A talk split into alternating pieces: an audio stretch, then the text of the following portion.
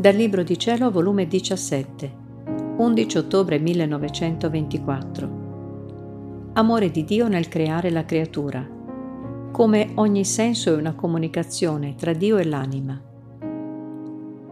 Mi sentivo molto oppressa per la privazione del mio dolce Gesù. Oh quanti timori si suscitavano nell'animo mio.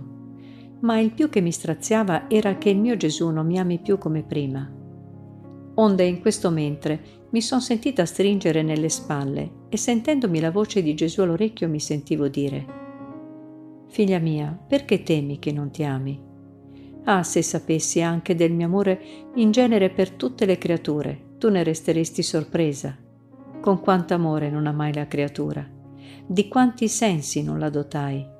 Ogni senso era una comunicazione che lasciai tra me e lei il pensiero era comunicazione tra la mia e la sua intelligenza.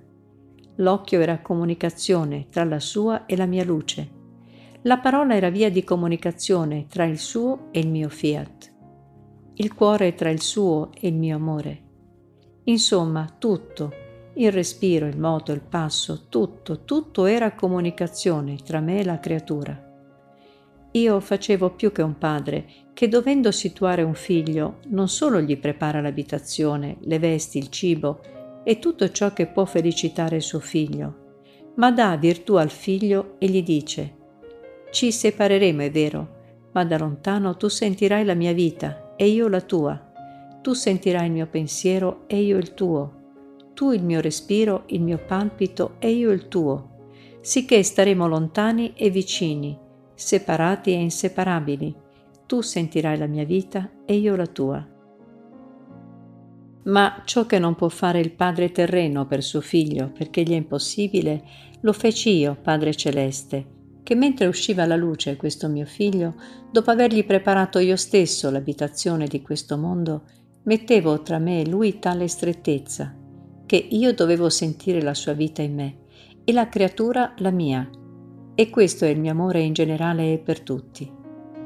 Che dirti poi del mio amore speciale che ho avuto per te?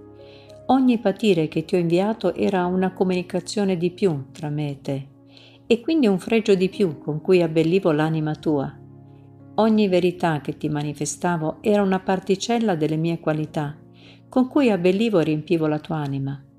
Ogni grazia e ogni mia venuta a te erano doni che piovevo su di te non ho fatto altro che moltiplicare le mie comunicazioni quasi ad ogni istante, per dipingere in te le svariate mie bellezze, la mia somiglianza, affinché tu vivessi con me in cielo e io vivessi con te in terra.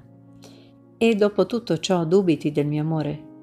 Piuttosto ti dico, pensa ad amarmi e io penserò sempre più ad amarti.